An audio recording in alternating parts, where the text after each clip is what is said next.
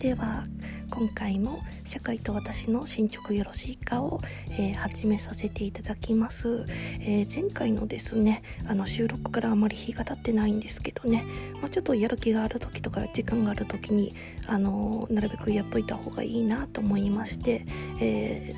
ー、また収録することにしました。でまああの今ちょっとお風呂上がりでですね実はあの私その髪がちょっと長めなんですよね。で長いとこうお風呂に入って頭を洗うとあのこうえーと、普通のタオルでですねあのこう髪をぐるぐるってまとめるんですよね。ちょっとターバン風にですね。でそれで、えーと、ちょっとよく水分を取ってからあの洗濯機に洗濯機っていうか洗濯籠に入れるんですけど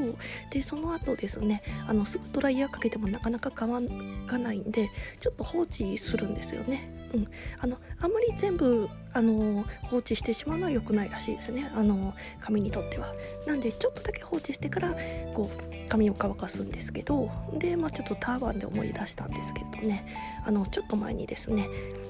あの千冊とかありますよね。であの千冊をに今野口英世が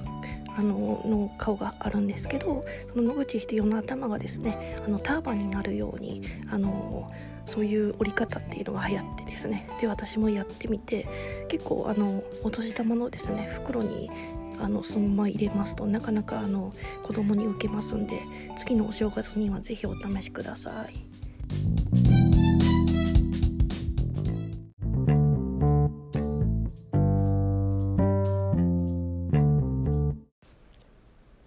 今話題になってるのはあのパソナさんが淡路島に本社機能を移転というニュースですね。で、まあ、あの本社機能のあの企画とか人事とかっていうことなんですけどあの昔ですねあの徳島の、えー、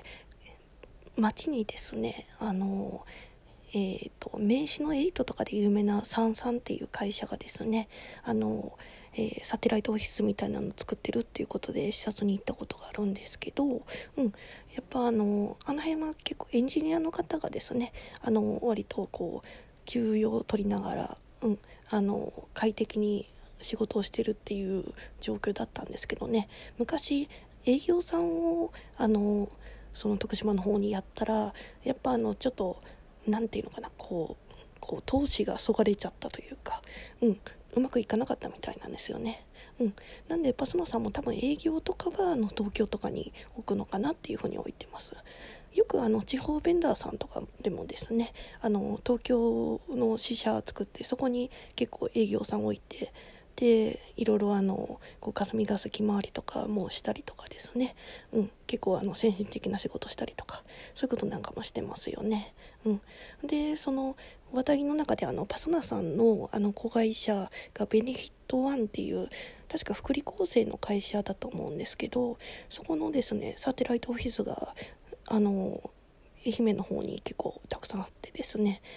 でまああのちょっとさっきも聞いたんですけど、うん、やっぱあの地方ってなかなか事務職の仕事がなくってただやっぱ若い子って事務の仕事がしたいんですよね、うん、なんでそういう意味ですごい助かってるっていう話で聞きました。まああのベネット・ワンさんもなかなかあの、えーと、評判の良い会社で、うんあのまあ、これからその淡路島とその四国の方にですねそういうパソナのグループの方が集まってきたらなかなかあの四国の方面白いことになるかなっていうふうに思いました。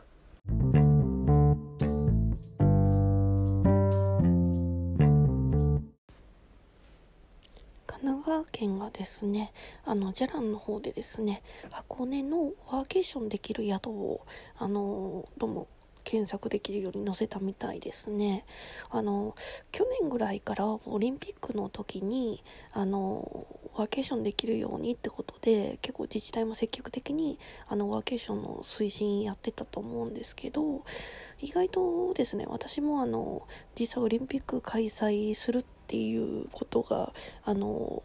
決ま決まってた時というか、うん、あの今年中止しなかった時まではあの、まあ、どうにか国内か国外かで逃げられるというかワーケーションができるようなところないかなっていうのを調べてたんですけど意外とですね検索しても全然それらしい宿引っかかりにくくてですねやっぱそういうワーケーションっていうのをこうなんですかね検索で引っかかりやすくするようにするとかそういうあの工夫なんかをあの結構今から始められると、うん、いいんじゃないかなって思います。うん、関連してですねあの、えーと、結構そのオフィスの解約なんか都内の方でいろいろ動きがありますけどあのまあのこう本社機能の地方への移転とかですねそういうこともあの自分のところにあの来てほしいってことでしたらその辺の何ですかねこうあの根回しというか工作というか、うんあのまあ、そういうふうにこう誘致ですよね。うん、あの自治体風に言うとその誘致っていうのをあの今からあのがっつり、うん、頑張られるといいかなっていうふうに思いました。割と去年ぐらいからもう結構ほとんどの都道府県あ、まあえー、道府県かな？はもう、えっと、誘致するって言ったらもう IT 企業っていうことであの目星つけてたと思うんですけど、うん、あの今まさにもうこういうご時世なんで、まあ、狙い目かなって。ただやっぱちょっとあの怖いのはですねあの行ってこうちょっと歓迎されないっていう風になるのは嫌なんで、まあ、地域おこし協力隊みたいにですねあの2週間こうこう寝かせる期間を作ってからあの堂々とあの迎えてもらえるみたいなそういうことをあのやっててもらうとあの、まあ、皆さん安心して地方の方で打ち解けられるのかなっていうふうに思いました。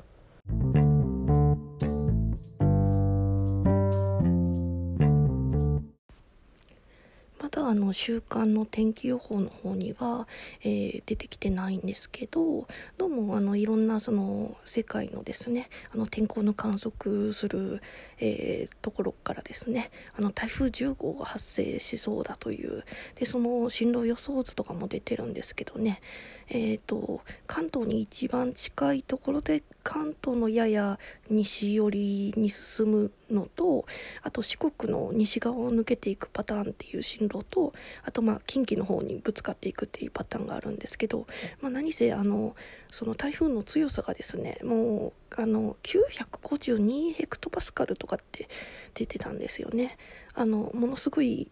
あの猛烈な台風ということになりますんであのそれが大体ですね6日頃に来るというふうになってるらしいですね。私もあの普段はあの台風の進路気になったらですねあのアメリカのあの海軍でしたかね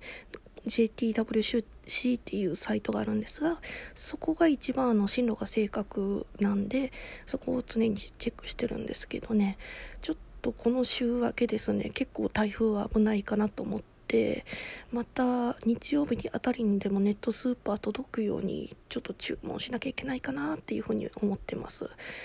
皆さんもあの気をつけてください。あとちょっとベランダに置いてるですね。あの机とか椅子とかもちょっと紐で縛っておかないといけないかなとかって思ってます。なんか昔は東京とか東北とか全然台風来なかったらしいですね。うん。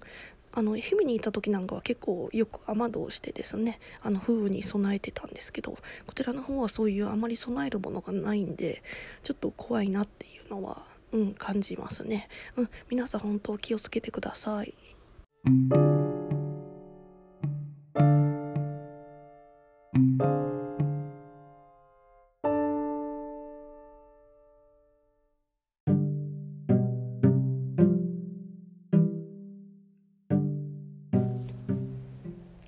回はだいぶ慣れた感じでちょっとおしゃべりできたかなっていうふうに思います。まあ私もこういうの始めたきっかけってあのやっぱ講演とかあのパネルディスカッションとかいろいろ頼まれること多いんですけど、まあ、そういうとこでですねうまく喋りたいなっていうのがもう昔から結構強くってもともとですねあんまり喋るの得意じゃないんですよね。うん、あのどちらかというとあの一人であの静かに本読んでるようなおとなしい子だったんで。うん、あの自分の言うのもなんですけどね。あの図書室であのなんかマグロ漁船がそのあの